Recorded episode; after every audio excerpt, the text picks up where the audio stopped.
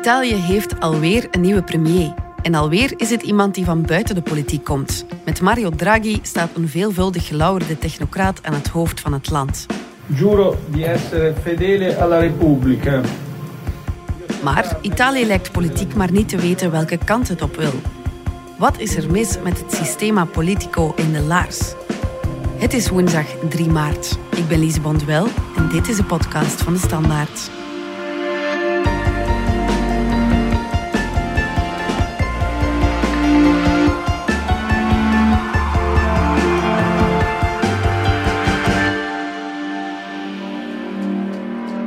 Ine Rooks, sinds midden februari heeft Italië een nieuwe regering. En nu weet ik dat ons land misschien geen toonbeeld is van politieke standvastigheid. Maar voor de Italianen is het de 69ste al, sinds het einde van Wereldoorlog 2. Dat is een nieuwe regering om de 13 maanden. Wat scheelt er toch met dat land? Ja, Lise, goede vraag. Of er echt iets scheelt met Italië, weet ik zo niet. Maar het is absoluut wel een land van zeer grote contrasten. Hè. Enerzijds natuurlijk erg mooi, heerlijk om te bezoeken. Dat vinden velen onder ons toch. Anderzijds, zoals je al zegt, bepaalt geen toonbeeld van politieke stabiliteit. De Italianen willen wel eens van regering veranderen, inderdaad. Maar die 69 regeringen die je aanhaalt, is eigenlijk ook wel een tikje een perceptieprobleem. Want het is nu zo dat als de premier zijn regering herschikt en bijvoorbeeld gaandeweg de legislatuur nieuwe ministers aanstelt, dan wordt dat ook weer als een nieuwe regering geteld. Dus het, is, blijft veel, maar het zijn er niet strikt genomen 69 met verschillende premiers al. Maar het blijven er natuurlijk wel heel veel, hè? veel regeringswissels. Hoe komt dat eigenlijk?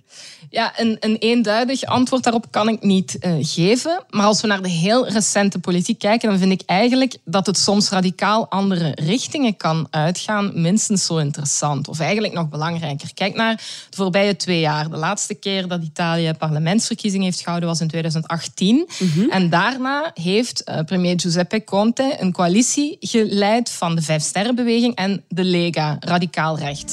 Il Presidente della Repubblica mi ha conferito l'incarico di formare il governo, incarico che ha accettato con riserva. Eh, in 2019, een jaar later, is die regering al uh, ermee gestopt omdat Matteo Salvini toen uh, met zijn lega is vertrokken. En premier Conte heeft toen zijn regering bijgestuurd en een coalitie gevormd van de Vijf Sterrenbeweging met de Partito Democratico in de plaats van de lega. En de Partito Democratico is centrum-links. Ja. Dus je kreeg toen een regeringswissel van radicaal rechts naar centrum-links zonder nieuwe verkiezingen. Mm. dus dat was wel wat. Um, het Italiaanse kiesysteem is hopeloos ingewikkeld en verandert ook om de zoveel tijd, maar moedigt uh, in C coalitievorming aan. En eens die regering dan is gevormd, kan het nog altijd woelig blijven als mm -hmm. parlementsleden van partij veranderen. Of als zij uit de regering vertrekken, zoals Matteo Salvini, die dat in 2019 heeft gedaan. Of zoals die andere Matteo, uh, ooit nog het wonderkind van de Italiaanse politiek genoemd, ja. Matteo Renzi, die is bij de laatste verkiezingen verkozen namens de centrumlinkse Partito Democratico. Maar eigenlijk is Renzi meer een centrumfiguur. En heeft hij al heel snel na de verkiezingen een eigen scheurlijst opgericht, Italia Viva. En die partij heeft nu de regering uh, Conte ten val gebracht, terwijl hij daar maar twee ministers in had eigenlijk. Dus die overlopers, zeg maar, de mensen die voor één partij worden gekozen en dan gaandeweg van partij of van kleur veranderen, ja, die creëren mee dat onstabiele systeem. Dat is een deel van de verklaring. Ja, en is dat typisch voor het Italiaanse systeem? Wel, um, ik ben niet heel erg oud, maar zolang als ik uh, de Italiaanse politiek volg en bekijk, um, heb ik nooit anders geweten dan dat het wel op zijn minst bijzonder flamboyant was. um, ik herinner mij nog toen ik nog een kind was, dat in het toenmalige BRT-journaal uh, er wel veel ophef was over een pornoster die uh, parlementslid werd in Italië, la Cicciolina. ja, geboren om te choqueren en die ging daar met heel veel aandacht lopen. De Italiaanse partijpolitiek is dan eigenlijk weer lang juist heel stabiel geweest. Dat is eigenlijk een stabiel systeem geweest wat de partij betreft tot in de jaren negentig. De Democrazia Cristiana, de DC, of zeg maar de, de Italiaanse CVP, zoals die vroeger bij ons heette, was de dominerende machtsfactor in Italië van al na de Tweede Wereldoorlog tot, tot begin de jaren negentig. Dus decennia lang uh, is, de, is de DC heel belangrijk geweest. En daar kwam allemaal een einde aan in 1992, toen het politieke corruptieschandaal Operatie Schone Handen, Manipulite, um, uitbrak en de politieke partijen als een kaartenhuisje ineenstortten. Het was een jaar dat in het geheugen van de Italianen jong en oud is gegrift. Ze, ze, ze kotste toen de traditionele partijpolitiek uit. Er waren zelfs politici die zelfmoord pleegden omdat ze de schande niet meer aankonden. Dat jaar vermoordde de Siciliaanse maffia ook nog eens twee zeer geliefde rechters, uh, Falcone en Borsellino. En het leek kortom alsof Italië ja, geregeerd werd door maffia-criminelen en uh, tot op het bot corrupte politici. Het land stond toen werkelijk op zijn kop. En toen, in de nasleep van al dat drama, kreeg Italië voor het eerst een aan het hoofd van een regering die de boel moest kalmeren, orde op zaken stellen en nieuwe verkiezingen voorbereiden. En dat was eh, Carlo Azeglio Ciampi. Mm Ciampi die later nog president van Italië geworden is. Mhm. Nu, Italië grijpt precies wel vaker naar technocraten terug hè, om uh, orde op zaken te stellen. Mario Draghi, die sinds kort premier is, is al nummer vier.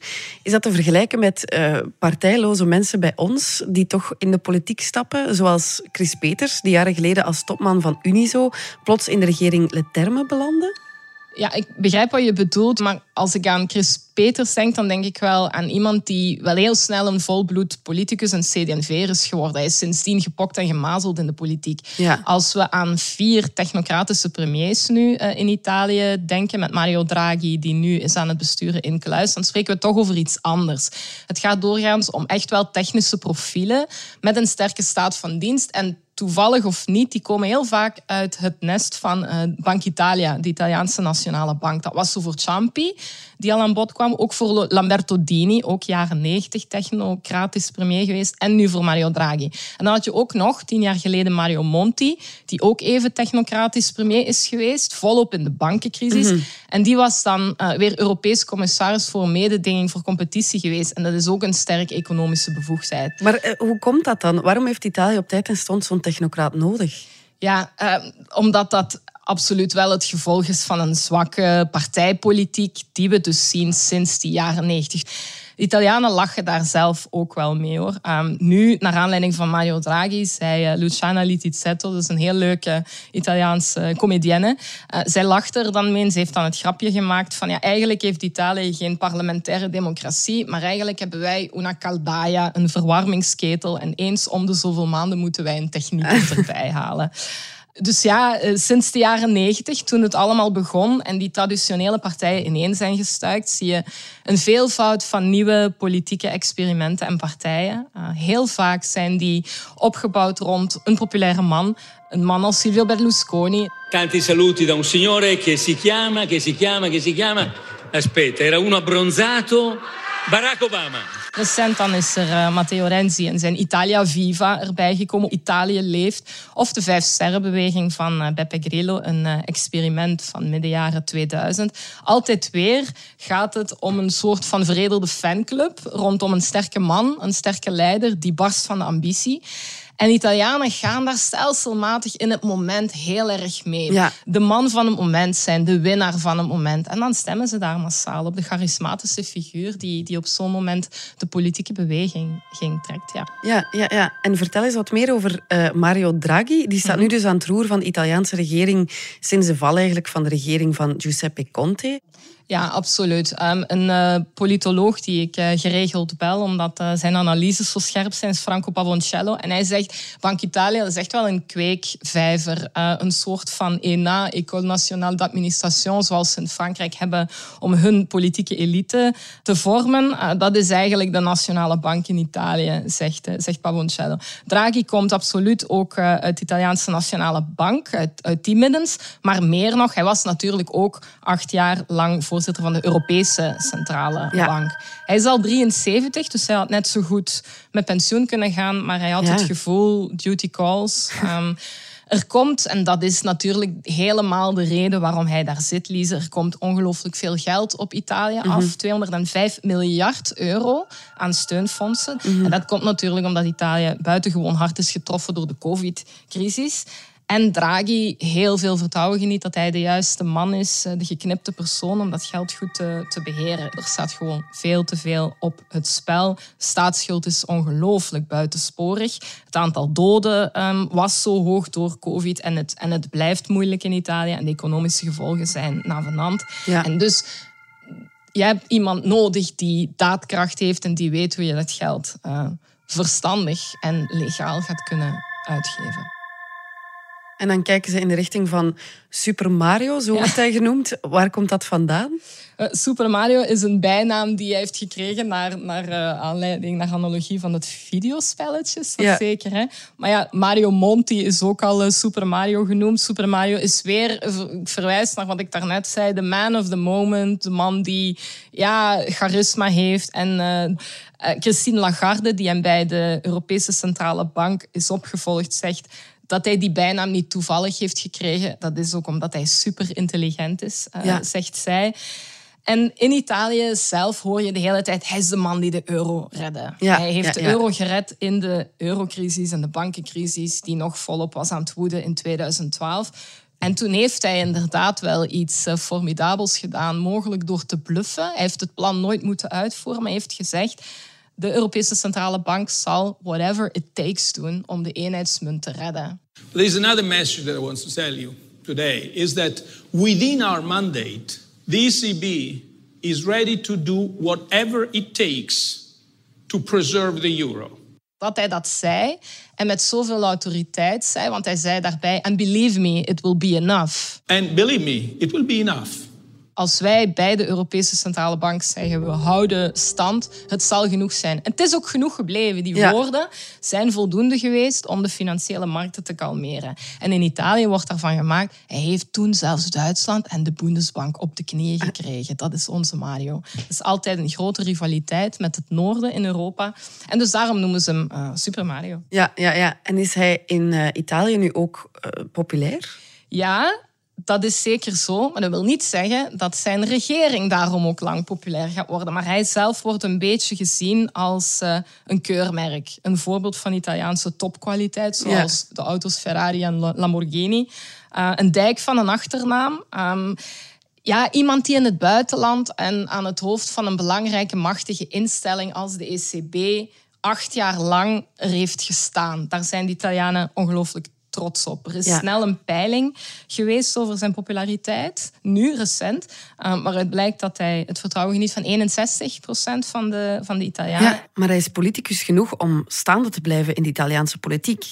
Nee, hij is, hij, is geen, hij is geen partijpoliticus, dat klopt. Maar hij is natuurlijk wel een bestuurder. En als hoofd van de Europese Centrale Bank heeft hij met politici voortdurend moeten onderhandelen en weken en wegen. Hij kent uh, zijn volk. Hij kent Italië mhm. door en door en hij weet ook heel goed wat daar de endemische problemen zijn. En ja. je kan wel verwachten dat hij die steunplannen om dat geld te krijgen van Europa zo gaat kunnen schrijven dat de Europese Unie zich ook comfortabel voelt bij het toekennen van zoveel steun. Mhm. zelfs, zelfs Barack Obama wordt gezegd als er een probleem was toen uh, Obama nog president van Amerika was, dan zei hij tegen zijn medewerkers: If there's a problem, call Mario. Dus dat is ook iets waar de Italianen uh, ongelooflijk trots op zijn. Maar er is wel het vertrouwen dat hij die Italiaanse plannen voor heropbouw na COVID-visie zal gaan geven. Ja.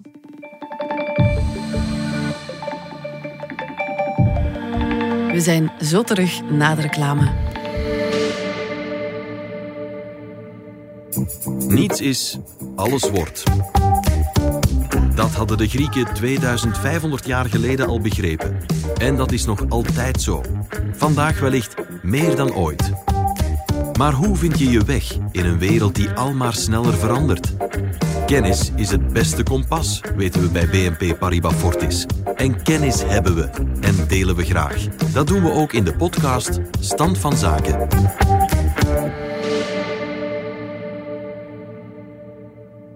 Dat klinkt allemaal heel goed. Maar Draghi is natuurlijk al de vierde technocraat die de meubelen moet komen redden. Italië zit opnieuw in een economische noodsituatie, net als de vorige keer dat een technocraat moest komen depaneren. Dat was tien jaar geleden. Vergelijk die twee situaties eens. Ja, dat klopt. Um, laten we nog eens even, we zijn al even over Italië aan het praten, zonder over Silvio Berlusconi mm. te spreken. Normaal gezien duikt zijn, zijn uh, naam nog altijd veel sneller op. Uh, tien jaar geleden was uh, Mario Monti inderdaad degene die de meubelen moest redden. En dat was toen Silvio Berlusconi nog premier was van Italië. Herinner je die context? Hè? Um, de financiële crisis woedde nog volop. En de internationale financiële markten hadden heel veel argwaan tegenover Italië. Toen had het ook al een enorm grote uh, overheidsschuld. Ja. En Berlusconi was bepaald niet de man of the moment. Um, in plaats van zich over die diepe crisis te buigen, zat hij zelf verwikkeld in een persoonlijk seksschandaal. De Boonga Boonga feestjes, ja. uh, waar, waar drank, eten en uh, blote vrouwen welig tierden. This all began at one of those infamous bunga bunga parties uh, that Berlusconi used to throw, right? He is uh, alleged to have had sex with an underage woman, a 17 year old Moroccan dancer named Ruby Heartstealer. It's alleged to have happened during a so called Bunga Bunga party. In Italy, sex, politics, and Hollywood are taking center stage as Prime Minister Silvio Berlusconi's prostitution and corruption trial opened this morning. The most famous case, though, is Rubygate, in which Berlusconi is accused of paying for sex with a minor at one of his now infamous Bunga Bunga parties. At the Prime Minister's home in Milan last year, and that's basically an orgy. En Monty was ook in eerste instantie populair, omdat er een zucht van opluchting door het schiereiland ging. Maar dat veranderde heel snel, omdat Monty niet anders kon dan heel zwaar te gaan besparen. Ja, en hoe kijken de Italianen zelf naar hun instabiele politiek? Ja, het is uh, vanaf het moment dat je aankomt in Italië, of dat nu uh, met een vliegtuig is of met de wagen, en je gaat een koffiebar binnen of je neemt een taxi, dan begint het eigenlijk al. Dan gaat het heel vaak over de euro, of over de nationale politiek, of over Europa. Ja, ik heb wel het gevoel dat uh, de doorsnee Italiaan heel erg veel bezig is met politiek. Het snijdt natuurlijk ook heel erg in je eigen leven. Ja. er is doorgaans, zou ik zeggen, best wel een groot wantrouwen in de vaderlandse politiek. En eigenlijk hebben Italianen ook een minderwaardigheidscomplex over hmm. hun eigen politici. Ze zijn daar niet trots op. Um, ik denk dat dat wel veel te maken heeft met al een decennia oude kloof tussen burger en politiek. Ook een kloof tussen Noord- en Zuid-Italië zelf. En dan stelselmatig eigenlijk het gevoel um, ten opzichte van de rest van Europa dat zij in de periferie worden geduwd. De Italianen hebben het gevoel dat er ook nog een kloof bestaat tussen zichzelf en landen als Duitsland en mm. Nederland, dat zo kritisch voor ze is. En hè, er geregeld al heeft gezegd uh, zich zorgen te maken over hoe Italië dat geld gaat uitgeven.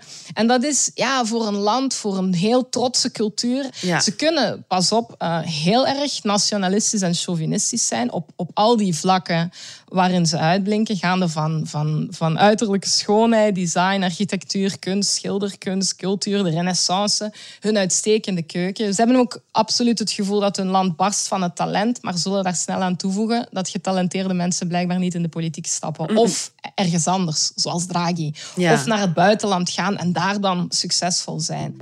En loopt Italië achterop op sociaal en op politiek vlak? Omdat er altijd wat los lijkt te zijn? Of waarom wordt er zo vaak met Italië gegniffeld?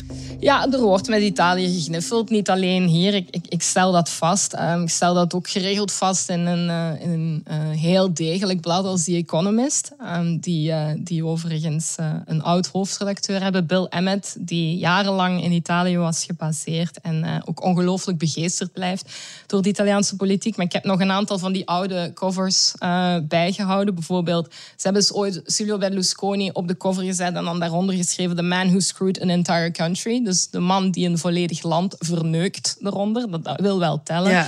Dat is zo. We lachen met Italië, we kijken daar dan op. Maar daarom zeg ik dan ook, zij doen dat ook met ons en met onze regering van lopende zaken. Zij kijken ook naar, als ze al iets van België weten buiten de Europese Unie, dan halen ze soms ook uh, wel eens uh, de schouders op.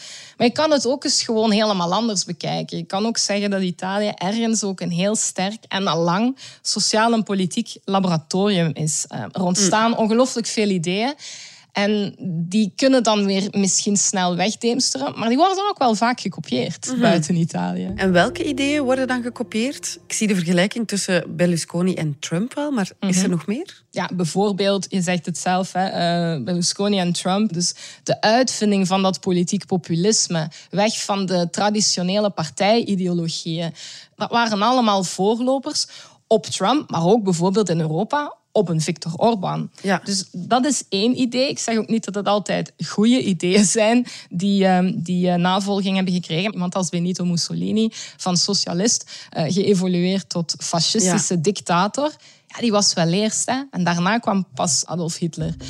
Maar in recentere tijden positievere ideeën, zoals het, het, het fenomeen Beppe Grillo, die van uh, een heel scherpe cabaretier die politieke satire van de bovenste plank bracht uh, en dan de Vijf Sterren burgerbeweging heeft opgericht met internetdemocratie. Het volk beslist via directe participatie op internet. Je ziet nu dat ook in andere landen burgerinitiatieven opduiken. Of um, de Sardine, jonge uh, studenten uit, en ex-studenten uit Bologna, die uh, de Sardinen hebben opgericht als beweging. Toen heel erg ad hoc om uh, de opkomst van Matteo Salvini, radicale Lega, in de noordelijke regio Emilia-Romagna te stoppen. Die Sardinen ja. zijn dan ook in België opgericht en die zijn dan op straat gekomen toen Salvini op uitnodiging van het Vlaams Belang naar Antwerpen is gekomen enzovoort. Die Sardinen bestaan nu weer niet meer, maar ik vind dat wel heel fris dat jonge mensen geëngageerd uh, zijn en heel snel op straat komen en iets doen. Ik, ja. ik zie dat eigenlijk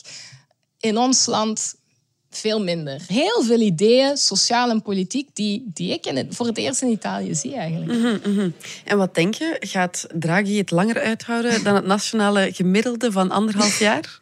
Uh, goh, ja, nu, nu al uh, wordt gefluisterd dat hij nu eigenlijk uh, de crisismanager is voor dat geld, hè, die 205 miljard euro. En dat um, als daar dan een duidelijk plan is geschreven en Europa met dat geld over de brug komt en dat vertrouwen is hersteld, dat Italië dan opnieuw zal gaan kunnen gaan kiezen.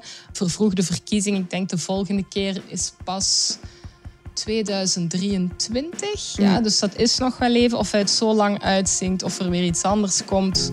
Dat laatste jaar, ik durf dat niet te voorspellen. Vediamo. Hè. Eén ding is zeker, uh, in de koffiebar zal het gesprek over de politiek nog niet snel gaan verstommen. Denk ik. Nee, daar ben ik zeker van. Ine Rooks, dankjewel. Graag gedaan.